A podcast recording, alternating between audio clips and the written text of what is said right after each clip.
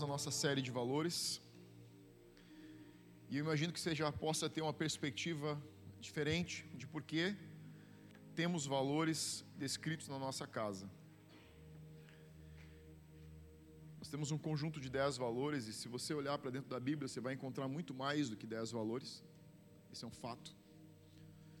Mas esses dez valores que nós decidimos viver, que estamos ministrando agora essa série, passamos por ela todos os anos. E por que nós passamos todos os anos? Porque todos os anos tem pessoas novas. E nós queremos que você que chega agora possa fazer parte daquilo que Deus está movendo no nosso meio. E nós entendemos que você conhecer como e por que somos quem somos faz parte de você poder acessar aquilo que nós temos acessado. A Bíblia tem muito mais que dez valores.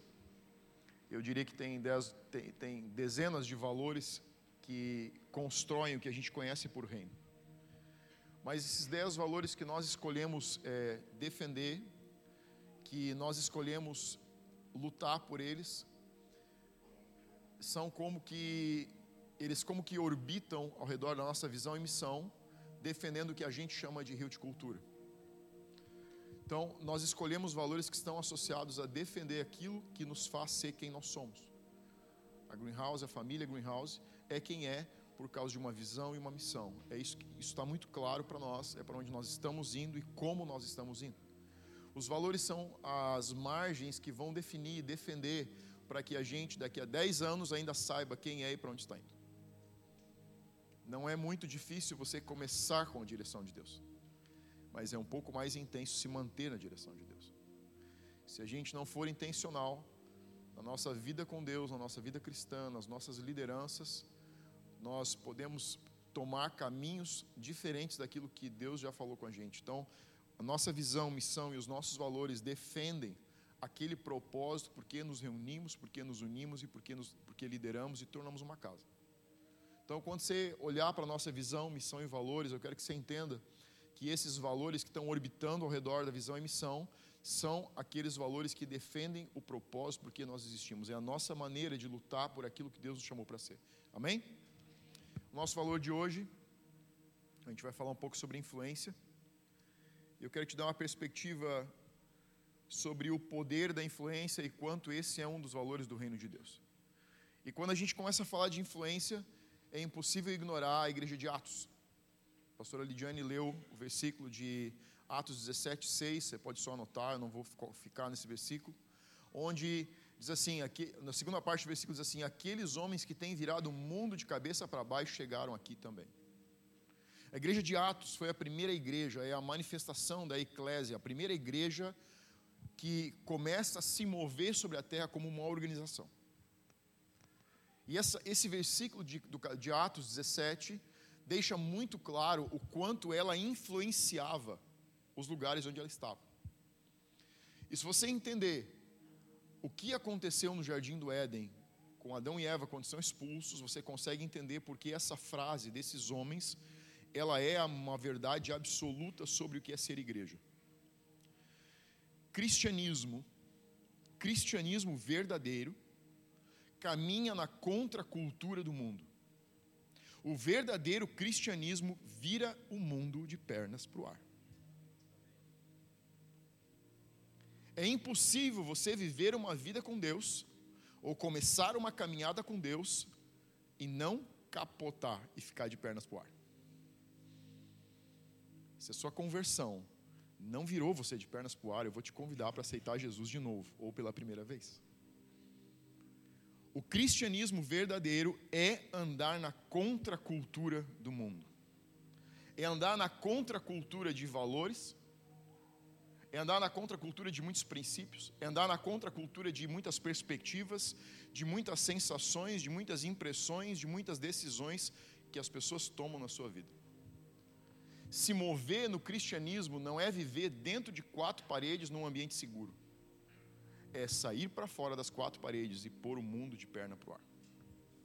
Ontem a gente falou, eu disse, quando você começa, quando você não vem de uma família cristã, mas você começa principalmente uma caminhada com Deus, a primeira frase que você vai ouvir é: Você está diferente. Quem já ouviu isso? Sabe o que é isso? As pessoas estão dizendo: Seu mundo está de perna para o ar, está diferente do meu. É a primeira, é uma das primeiras frases que alguém vai dizer para você. Nossa, era tão legal estar com você. Você está ficando chato. Vamos sair para passear? Não, não quero mais sair com você. Porque valores começam a ser transformados, princípios começam a ser estabelecidos, ordens começam a ser estabelecidas. É impossível o reino entrar em você e o mundo continuar te aceitando do mesmo jeito. Influência, primeiro ponto é é que ela é alcançada por esforço. Olha o que diz Mateus capítulo 11, versículo 12. Você pode abrir comigo. Mateus 11, 12.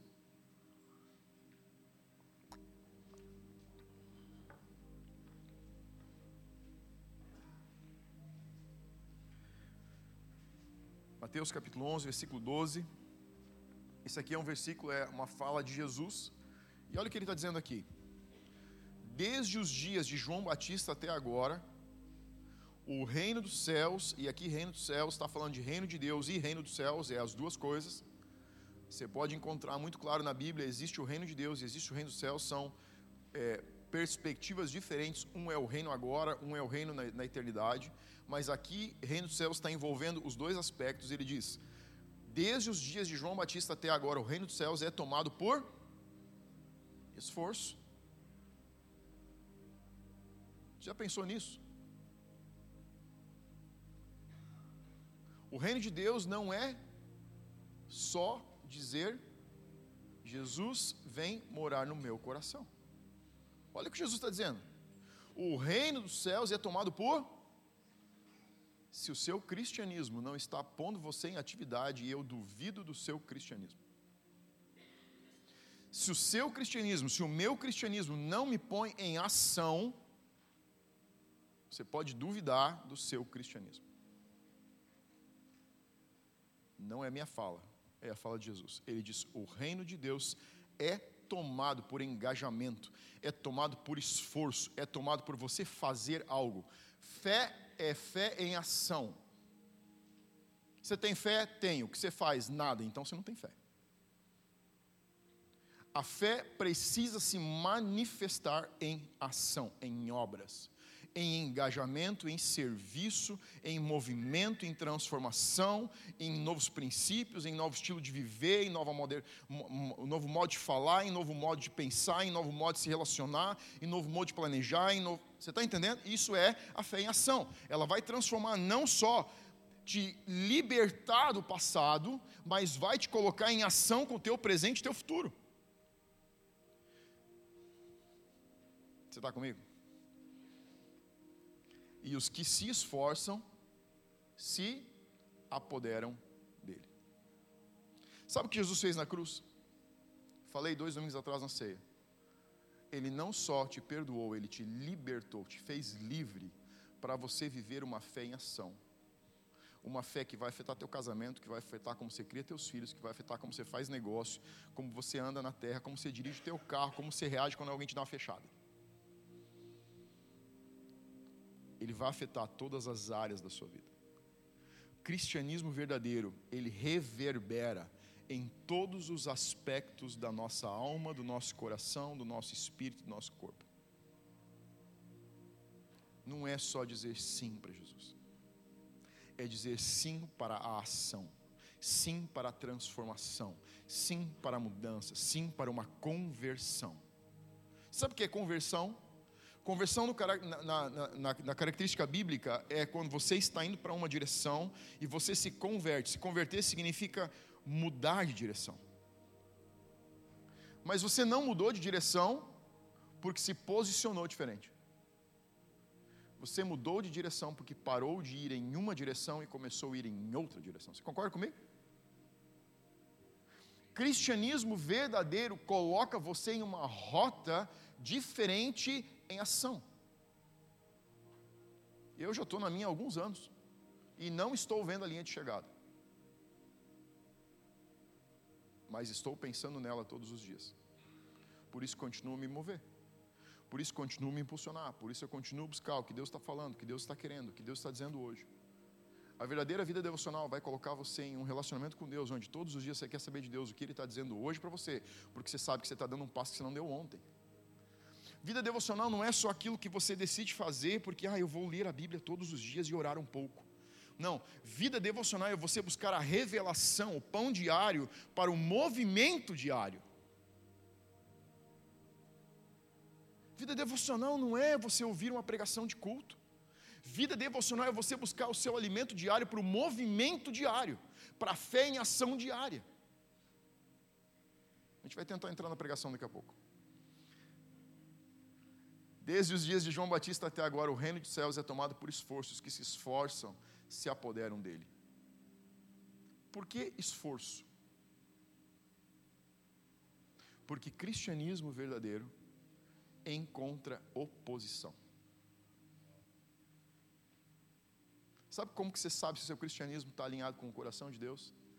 Se você precisa fazer pressão, porque existe oposição. Pastor, oposição do quê? Da sua alma, dos seus pensamentos, dos seus planos, da sua família, dos seus pais, dos seus amigos, dos negócios, do mundo que você vive. Esse mundo que nós vivemos, ele está de pernas para o ar. E você andar alinhado com a contracultura, que é o reino de Deus, vai forçar você a. Imagina uma correnteza. Você já atravessou um rio na correnteza? O que, que você precisa fazer? Você fica parado reto? Se você ficar parado reto, você não, não atravessou um rio. Você fica assim. Porque você tem uma pressão mas você está indo em outra direção.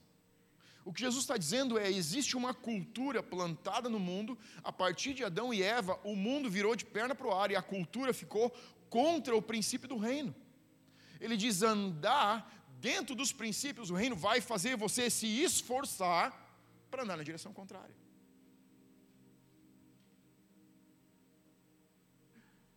Pregadores por aí que dizem que você só precisa se jogar aceitar Jesus e ficar de boa. Duvido que a gente vai encontrar isso no céu. Porque as palavras são contrárias de Jesus. E entre pregadores da atualidade e o Jesus da atualidade, eu fico com ele. Porque eu sei que aqui tem a garantia da verdade. Está comigo? Por que, que, o que isso tem a ver com influência? Total. Porque influenciar o meio que nós nos relacionamos significa se esforçar. Você não pode causar influência sem estar disposto a ter oposição. Você não pode forçar a mudança em um meio ambiente sem estar disposto a pagar o preço da oposição do meio ambiente que você está. Se você carrega os valores do reino, a maior parte dos lugares onde você está vão fazer uma oposição para que você se adapte a eles. Entender que influência é um valor do reino de Deus é entender que eu e você somos chamados para fazer pressão em, em, em ambientes desalinhados com os valores do reino.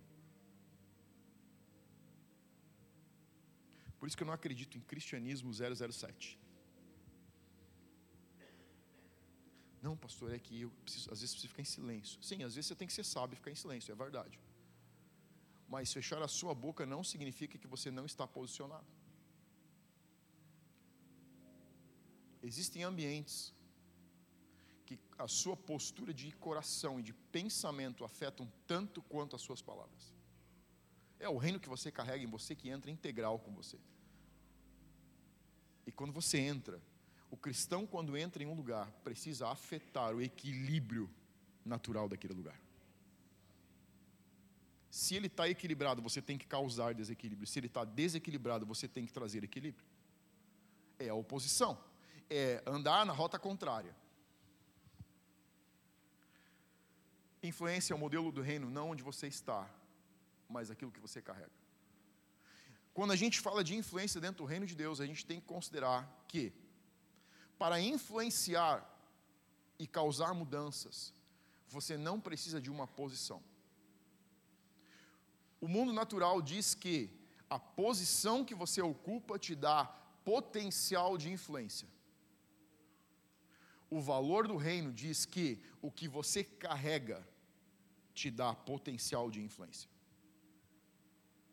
Não é sobre a posição que você ocupa, não é sobre a autoridade no mundo natural que você tem, que te habilita a trazer influência e afetar os ambientes que você está. É a intensidade do reino que você carrega dentro de você que te dá essa capacidade. O reino em nós, o reino em você, o reino em mim, precisa causar uma mudança de ambiente com a sua presença. E quando você carrega o reino de forma intencional, você vai ver pessoas ficarem desconcertadas só com a sua presença. E não é a sua presença, é o que você carrega. É a presença que está em você que causa desconforto, causa incômodo. E você precisa aprender a lidar com isso de forma com maturidade e com equilíbrio. Abra sua Bíblia em Mateus capítulo 20, vamos lá. Você conseguiu entender o que eu estou falando sobre influência? Deu para entender a ideia geral aqui? Sim ou não?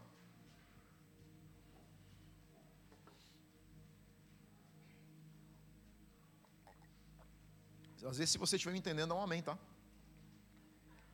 Isso, é. Amém. Alguém me entendeu. Mateus capítulo 20, versículo 20.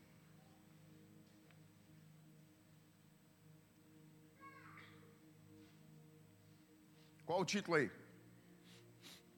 O pedido da mãe de Tiago e João. Uma mãe vai fazer um pedido a Jesus. E olha o que ela diz. Então se chegou a ele, a Jesus, a mulher de Zebedeu com seus filhos e adorando-o, pediu-lhe um favor. O que você consegue perceber aqui de imediato? O que você percebe de cara nesse versículo?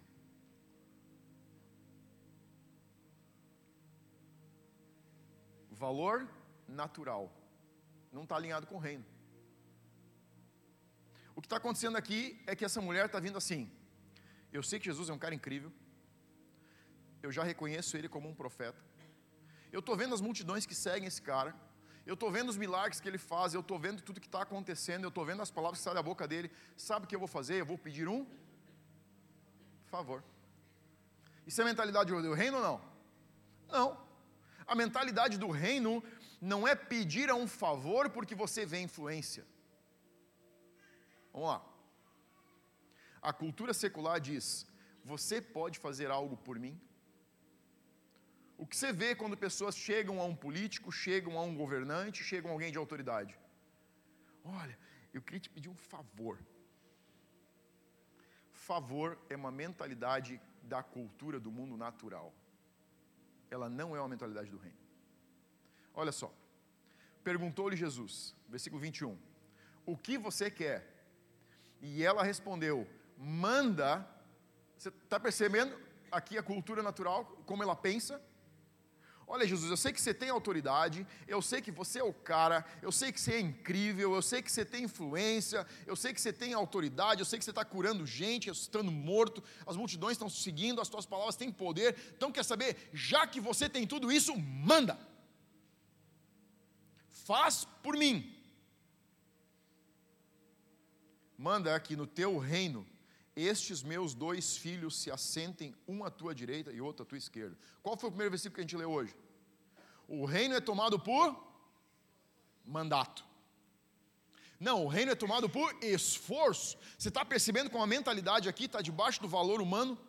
Está debaixo da mentalidade do mundo natural, que é: já que eu vejo alguém de autoridade, então vou pedir um favor e vou pedir para que ele ordene as coisas. Você sabe que muitas vezes a gente está orando assim?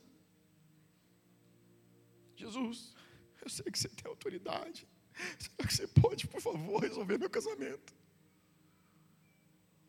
Será que você pode, por favor, levar minha sogra? É, assassinato gospel. Leva Jesus, leva Jesus. Nem Jesus quer às vezes.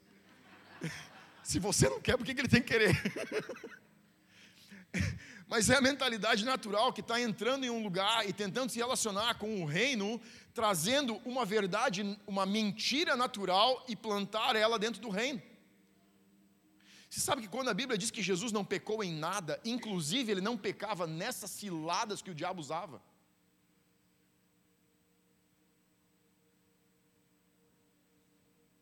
Ele entendia o movimento que estava acontecendo. Jesus não lia somente grandes pecados, ele lia toda a deturpação da verdade, que era contra a verdade do reino.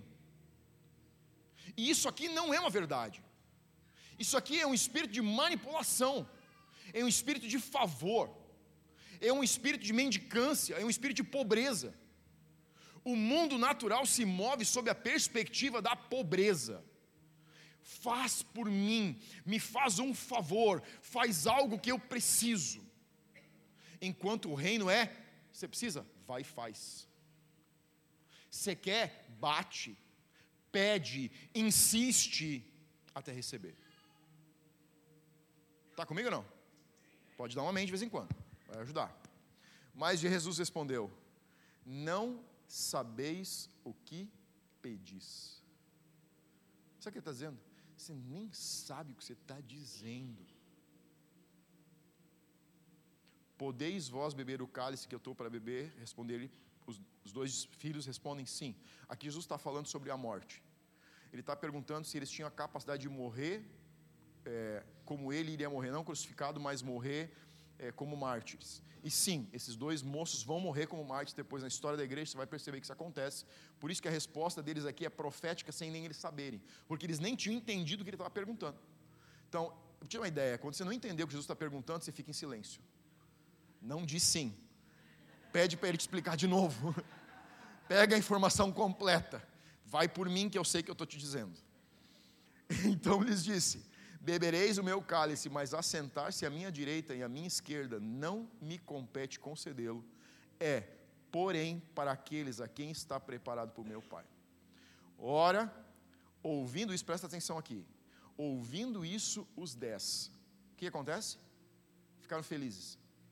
Indignaram-se contra os dois irmãos. Olha só, quando existe uma cultura desalinhada com os valores do reino, o que você vai perceber é que toda a cultura ou contra a cultura, quando estou falando de cultura, estou falando da cultura natural, do mundo natural, e quando eu falo contra a cultura, você tem que pensar na cultura do reino. A cultura do reino sempre está fazendo pressão contrária ao curso natural do mundo. Tanto a contracultura quanto a cultura tem poder de afetar um ambiente. as duas têm, carregam autoridade. Tanto que você percebe imediatamente após o posicionamento da mãe, dizendo: Jesus, você pode fazer um favor? Eu quero que meus filhos sejam colocados em lugar de eminência, em lugar de evidência no céu, lá no teu lado direito, assim, para eles aparecerem para toda a eternidade, que eles são importantes. Você está percebendo aqui a manipulação? Imediatamente, quando a cultura toma posição, acontece indignação.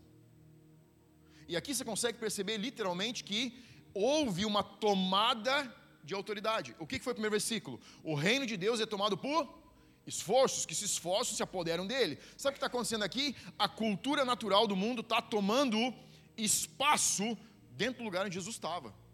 Pastor, isso é possível? Você está lendo comigo. Indignação não é um valor do reino não essa indignação por ofensa. A indignação que te move a fazer algo para alinhamento, para justiça, sim, é um valor do reino. Mas aqui não é isso, aqui é uma indignação de. A palavra original fala de. E se ofenderam os dez. A cultura natural do mundo está entrando no lugar onde Jesus está ministrando, onde está curando pessoas, e essa cultura natural carnal entra em ação e manifesta os seus tentáculos. E gera um ambiente de ofensa. Pastor, mas Jesus não está lá? Sim, ele está lá, mas são guerras de mundos que estão acontecendo. São níveis de autoridade que estão se chocando no mundo espiritual. Escuta, a nossa mente carnal muitas vezes está posicionada contra a mente de Cristo.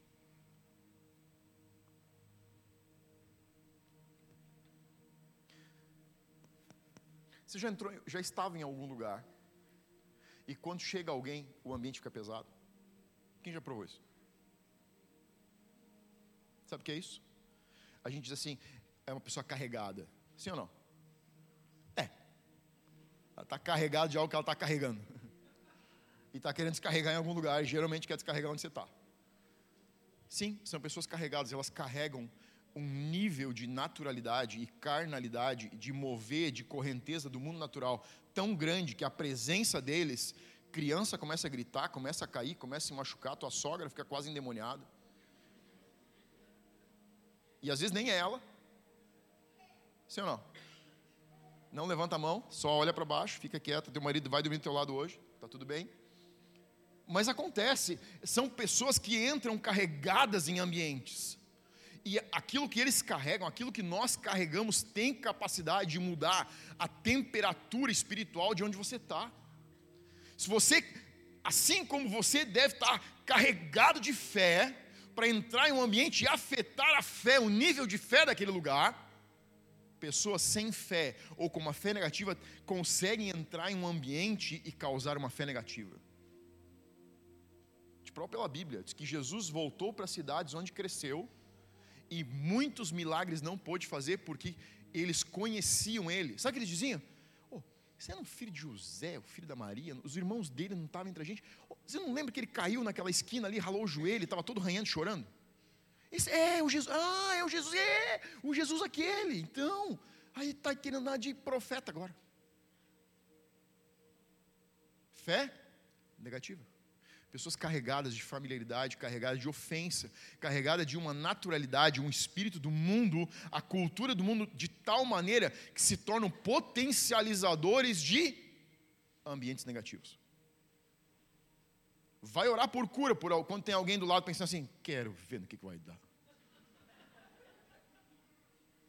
Mano, nem ora. Dá um corridão. Por que, que você acha que Jesus, em alguns momentos, ia orar e levava só dois discípulos junto? E diz que entrando, tirou todo mundo para fora, fechava a porta e levava Tiago e João? Quem era que levava? Pedro e Tiago, acho que foi. Pedro e João, não lembro. Fechou a porta, tirou todas as pessoas para fora, deixou o pai, a mãe e dois discípulos. Não era num ritual. Sabe o que era? Ele tinha tanta sagacidade para entender o nível que estava o ambiente, que ele dizia: deixa eu isolar aqui do lado de fora esses negativos, e deixa eu levar aqui para dentro quem está com uma fé num nível de me ajudar a essa criança ressuscitar. Sabe o que é isso? Espírito de revelação e sabedoria. Isso não é do mundo natural, isso é do mundo espiritual. A mente carnal não pode entender essas coisas. Às vezes você vai orar por alguém e a pessoa que está do lado está duvidando tanto que tua oração tem efeito, ela é tão negativa, tão negativa, que não acontece nada. Ela está agorando a tua fé, é boa. Tem crente que agora a fé da gente. É. Às vezes são frases, às vezes são palavras, às vezes são olhares que carregam uma cultura contrária. A cultura do mundo é contrária à cultura do reino de Deus. Olha para mim. Muitas pessoas querem se mover com Deus, mas querem levar Deus para dentro da sua cultura. Isso não funciona. Você vai precisar deixar uma correnteza e se mover na outra, se você quer ver Deus fazer coisas na sua vida. Você tem que escolher em que rio você nada. Você tem que escolher em que correnteza você se move. Você tem que, se, você tem que escolher qual o nível de esforço que você faz. E o nível de esforço que você faz tem um nível de resultado que é gerado. Está comigo? Amém. Vamos continuar. Então a questão aqui é: você sempre está em guerra. Se você quer se mover dentro do mundo espiritual, se você quer andar num lugar de influência, você vai se posicionar em um lugar de guerra sempre. Você tem que estar sempre disposto a lutar, a entrar em batalha, a guerrear com mentes que não entendem o que está acontecendo. Isso é uma questão de mentalidade, é uma questão de posicionamento.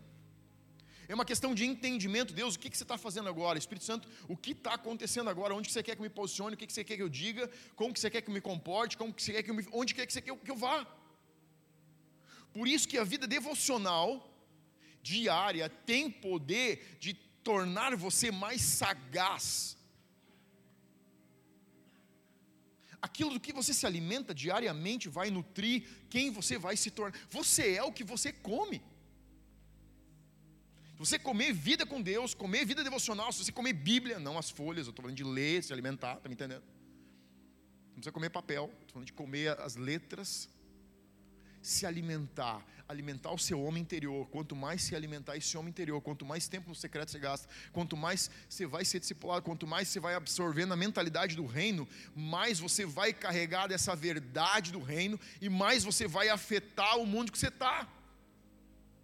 Pastor, mas parece que quando eu jejuo e oro, tudo piora. Mas claro, você começa a se posicionar na luz, claro que vai piorar. Ai, pastor, vou parar de jejuar porque está tudo piorando. Não, não está piorando, você está só indo contra a corrente. Só me segue, vamos fazer pressão junto e vamos virar essa correnteza. É o que Jesus disse para Adão no Éden. Ele disse: Sabe o que eu quero de vocês? Eu quero que vocês, vocês estão dentro do jardim, mas eu quero que vocês vão para o lado de fora do jardim e vocês comecem a levar a cultura do jardim para o mundo. É o plano de Jesus na cruz, é o plano de Jesus no milênio e é o que vai se estabelecer depois do milênio. O plano não mudou. A influência é um dos valores mais importantes do reino de Deus. Jesus está trazendo o reino para a terra desde o jardim. Está comigo? Você não foi chamado para surfar na onda do mundo, você foi chamado para mudar a onda do mundo, para virar essa onda para o outro lado, para ser o reino de Deus manifesto no mundo. Você não carrega o reino para se adaptar ao mundo, você carrega o reino para transformar o mundo. E vamos lá. Sabe qual é o grande problema? É que muitos cristãos são portadores da cultura errada. Pastor, isso é possível? Ah, isso é possível. Você sabe quem é essa mãe aqui? Sabe o que ela fez? Diz que ela adorou Jesus. Ela reconhecia ele como sacerdote ela reconhecia ele como mestre, ela reconhecia ele como Jesus Salvador do mundo, ela reconhecia ele como um profeta, reconhecia ele como que alguém tinha autoridade, mas ela é portadora de uma cultura que está contra a cultura do reino. Muitas vezes a gente está tentando entender o reino com a cultura do mundo natural, carnal.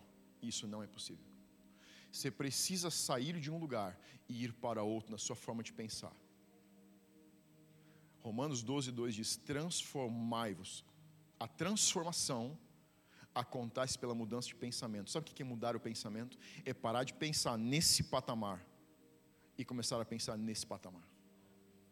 Quando você começa a pensar nesse patamar, você enxerga coisas daqui que aqui você não consegue ver.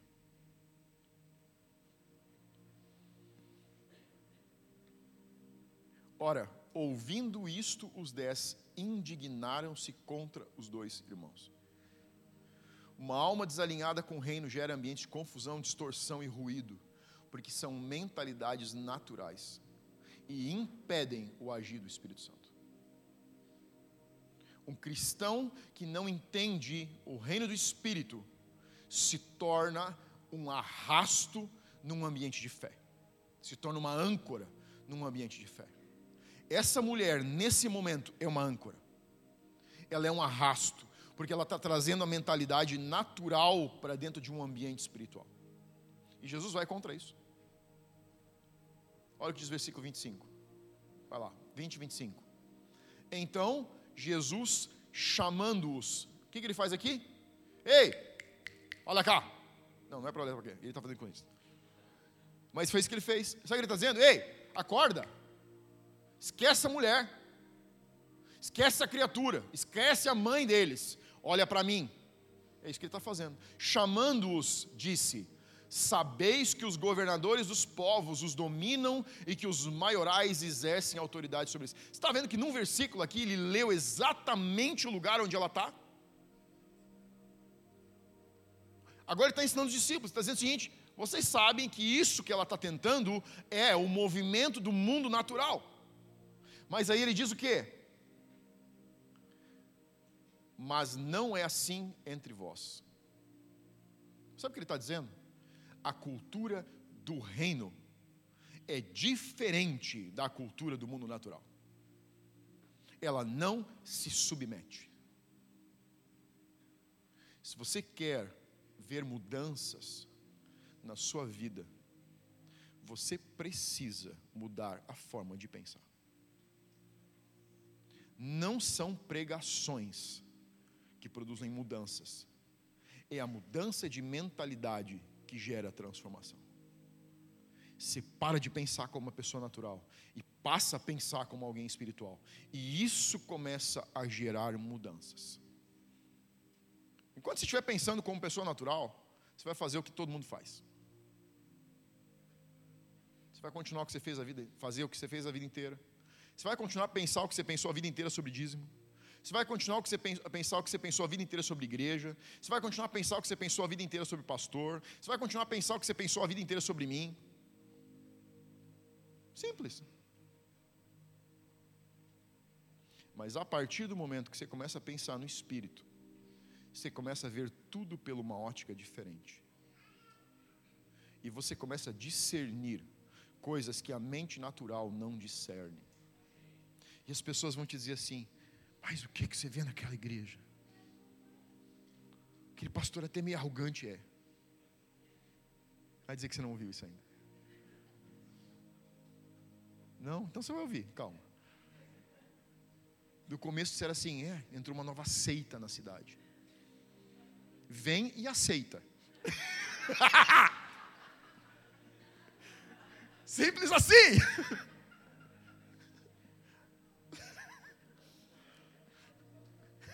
Gostei dessa, boa, boa. Ganhei meu domingo.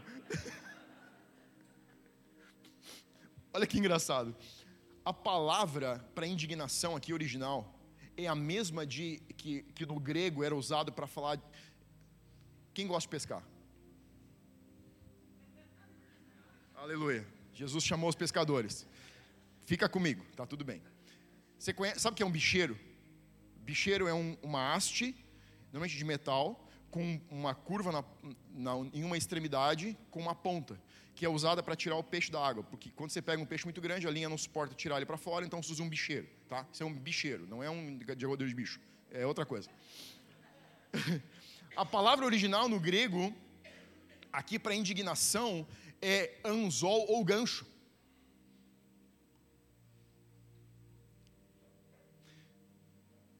O conceito de indignação que está causando aqui é a sensação de alguém tentando tirar de você algo que é seu para si. Quando os filhos de Eli estavam ministrando no, no, templo, no Antigo Testamento, a Bíblia diz que eles usavam um garfo para tirar de dentro da panela das ofertas pedaços de carne que eles escolhiam aleatoriamente, que eram os melhores pedaços. E diz que eles usavam aquele garfo, aquele gancho, para tirar para si. E aquilo fez Deus rejeitar eles. Você sabe qual é a cultura do mundo? Qual a cultura natural? É eu tiro de você o que te pertence. É roubar você sabe por que causou indignação? Porque os discípulos estão aqui numa vibe espiritual, num chaba espiritual, uma pegada de movimento do reino, e aquela mãezinha querida, amável, que tem os filhinhos debaixo dos braços, chega assim: Jesus, será que você pode dar um pedaço melhor para eles? E isso transforma o ambiente, de tal maneira que eles ficam indignados. Agora nós temos um ambiente natural onde estava um ambiente espiritual. O pedido, na mentalidade natural, tem a capacidade de fazer os discípulos sair de uma realidade espiritual e pensar na realidade natural. E indignaram-se, diz, ficaram ofendidos porque se sentiram sendo, se sentiram que estava sendo tirado deles algo que lhes pertencia. A verdade é que eles também queriam aquele lugar do lado direito.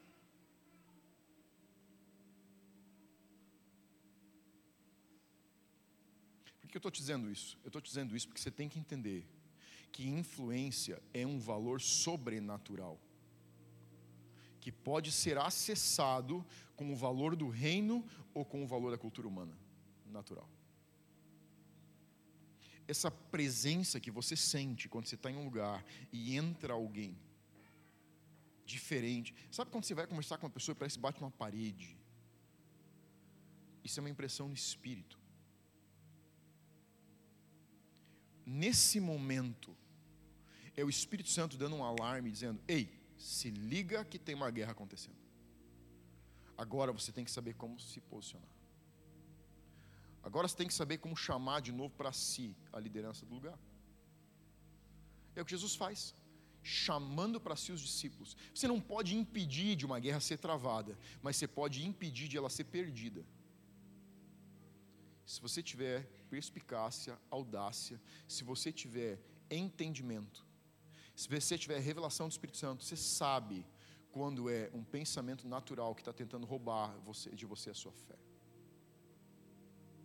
Isso vai acontecer no seu casamento, isso vai acontecer nos seus negócios, isso vai acontecer na sua igreja, isso vai acontecer na sua casa, isso vai acontecer com seus filhos, isso vai acontecer quando você está menos esperando. Nós vivemos em dois mundos que não são conciliáveis eles estão em guerra. Não dê as costas. Que, que você acha que Paulo classifica as armas espirituais? Ele fala de armas espirituais, o escudo da fé, o capacete da salvação, a espada do espírito. Sabe por quê? Porque Paulo entendia muito bem o que era um soldado romano, e ele entendia muito bem como o reino de Deus funciona. Ele, diz, ele, ele claramente está dizendo: ei, se liga, você está numa guerra. Não baixe a guarda, porque você não sabe quando vai ser atacado. Quando você menos esperar, o inimigo da tua alma vai tentar roubar de você aquilo que é seu e você tem que defender o que é seu, porque quando ele vem para te roubar, ele tem algo que você precisa conquistar. Você sabe qual era o princípio das batalhas do Antigo Testamento? Adquirir riqueza. Diz que no inverno os reis ficavam nos castelos, mas no verão eles saíam para as conquistas. Sabe que muito cristão não entende muito cristão não entende que a guerra que ele está travando não é uma guerra para perder, é uma guerra para ganhar. É uma guerra para adquirir autoridade, é uma guerra para adquirir despojo, é uma guerra para crescer no nível espiritual, para entender as coisas espiritualmente diferentes. Você está em guerra no teu casamento? Para de brigar no mundo natural e vai brigar no mundo espiritual, que é o ambiente onde você ganha essa guerra. Você está brigando com os teus negócios do mundo natural, vai brigar no reino do espírito, que você vai ver, que você vai começar a ter vitória. Você está guerreando com os teus filhos, para de brigar aqui, vai brigar lá em cima. Chama o teu inimigo para o lugar onde você manda e não desce no lugar onde ele tem autoridade. Jesus não desceu no lugar, ele disse: Ei, olha para mim. Chama para você, mas vem no lugar onde você tem autoridade para guerrear. No lugar onde Deus te colocou, no lugar onde você tem poder de decisão, onde você tem poder de influência. Para de bater boca aqui e vai bater boca aqui. Para de bater boca aqui e vai jejuar e bater boca aqui. E você vai ver que a autoridade que tem anos que você quer e não sabe onde ter é no reino do Espírito. É nesse lugar que você vai conquistar as coisas. Então Jesus, chamando-os a si, disse: Sabeis que os governadores dos povos os dominam e que os maiorais exercem autoridade sobre eles. Não é assim entre vós. Sabe o que Jesus está dizendo? Ele não está falando com os discípulos, ele está falando comigo, com você. Não é assim com você. Sabe o que ele está dizendo? Não é no modelo do carteiraço. Não, me respeita porque eu sou pastor, eu tenho a verdade. Não. Não, você tem que me respeitar porque eu plantei essa igreja. Não. É no modelo do reino, é no modelo dos princípios, é na contra a cultura é no modelo onde a verdade está com você. É no modelo onde você tem autoridade no reino do Espírito. É nesse lugar que você ganha as tuas guerras. É nesse lugar que você faz a diferença na tua família. É nesse lugar que você faz a diferença na tua vida. É nesse lugar que você vê a tua vida prosperar. Enquanto você está subjugado, dentro debaixo de uma cultura natural, você não vai ver as coisas mudarem. Ai, pastor, mas estou lutando tantos anos. Em que lugar que você está lutando, meu filho? Porque se você lutar aqui em cima, você não vai lutar anos, não. Se você lutar aqui embaixo, você vai lutar o resto da vida. Sabe qual é o problema de muitos cristãos? Eles estão a vida inteira lutando aqui embaixo. Não, você tem que chamar a batalha no teu campo de batalha. Chama para onde você conhece o terreno. Chama para onde você tem e pode usar as tuas armas. Para de discutir aqui e vai ganhar aqui.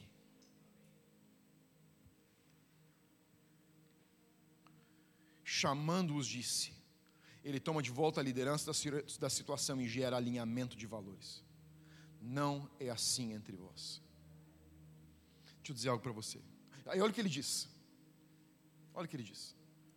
Quem quiser, versículo 27. E quem quiser, quem quiser, isso aqui é individual. Se você quer ser o primeiro, Jesus disse, seja servo. Ele está dizendo simplesmente que a contracultura do reino é que você não pode ter autoridade no reino, ao menos que você consiga servir. E como que se serve? Tempo, tesouro e talento. Está comigo ainda? Se você tem um problema com um dos T's, não é comigo que você tem problema, não é com a liderança da igreja que você tem problema, não é com os valores da casa que você tem problema, você tem problema com o valor do reino. Você tem problema com serviço, você tem problema com servir com o teu tesouro, ou você tem problema com servir com o teu talento, ou você tem problema de servir com o teu tempo, não é com essa igreja que você tem problema. Você tem problema com os valores do reino de Deus. Você tem problema com a cultura do reino. Você tem que entender a cultura do reino no espírito para então entender do que, que a gente está falando. Seus argumentos sobre dízimo, não gaste o seu tempo tentando me dizê-los porque eu não estou brigando aqui, eu estou brigando aqui.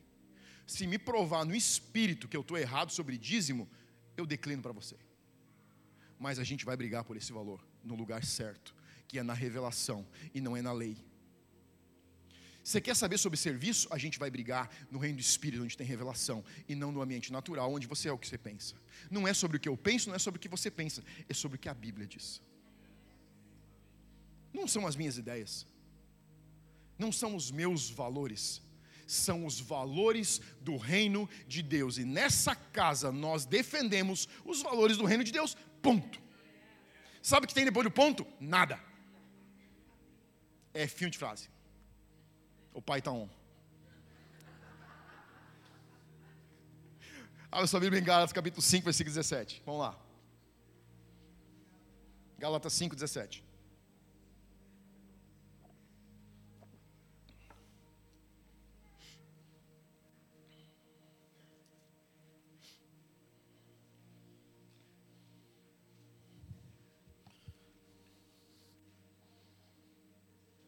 Eu fico uns dias fora de pregar, fico bem louco, né?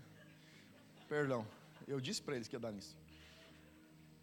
Galatas 5,17 diz assim: Porque a carne milita contra o espírito. Constrói essa ideia. A carne milita aqui é guerreia, estabelece uma guerra. A carne fica fazendo guerra contra o espírito. E o espírito guerra contra a carne, porque são o que entre si? Amigos. Opostos. Se você está pensando como a carne, você não pensa como o espírito. Ei, como que você está pensando? Responde para si, não precisa ficar de pé e se arrepender, faz depois. Se você está tentando ler essa casa se você está tentando ler seu relacionamento com Deus, se você está tentando ler a eternidade, a partir da carne, você está em guerra com o Espírito. Agora, se você está posicionado no Espírito, você também vai estar em guerra contra o ambiente natural. Não tem um lugar seguro, tem um lugar para você defender. Ou as ideias naturais, ou as ideias carnais, ou as ideias espirituais. Você só escolhe o lado. Deixa eu dizer um negócio para você. No, Jesus disse: não existem três lados. Existem dois. Ou você ajunta, ou você espalha. Ou você pensa com a carne, ou você pensa com o espírito. Você está pensando com a carne, você não consegue entender as coisas do espírito. Se você pensa como espírito, você não vai aceitar as coisas da carne. Ponto. E depois do ponto não tem mais nada. Final. The end. Game over. Porque são opostos entre si, para que façais o que porventura seja do vosso querer. A intensidade do seu cristianismo é definida pela posição que você defende. Sabe como que você fala do seu cristianismo? A posição que você defende. Você está defendendo tua alma, você está na carne. Você está defendendo o espírito, você está posicionado do lado de Deus. Influência é a capacidade que você tem de decidir qual o lado que você vai lutar. Você não pode atender desejos e espírito. Você não pode atender tua alma e espírito. Você não pode atender a tua vontade e espírito. Você não pode atender o que você quer e o que o espírito quer. Você tem que entender qual o lado que você vai lutar.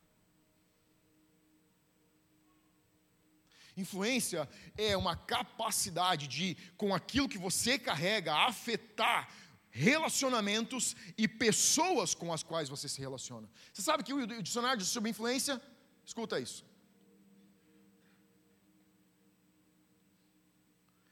Segundo o dicionário, influência é a ação de um agente sobre um indivíduo ou alguma coisa, suscitando-lhe, causando-lhe mudança.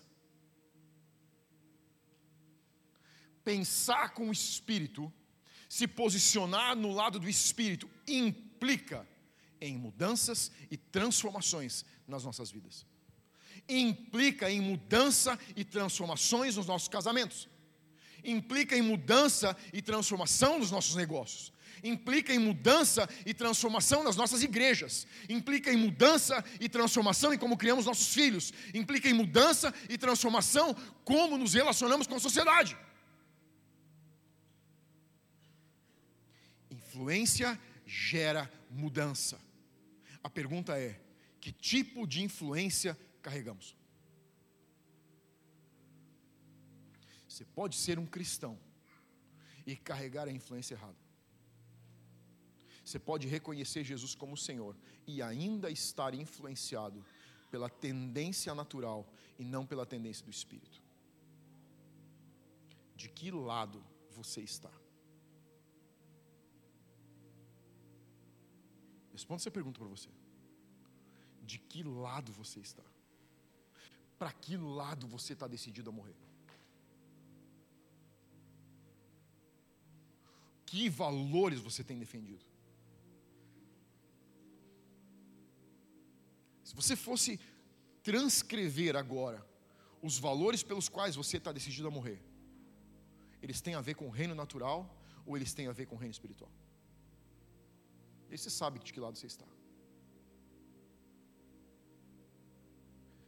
Causamos influência ou a favor do reino, do espírito, ou a favor do reino natural. Isso é sobre uma escolha, é sobre uma decisão. Influência é um dos valores do mundo.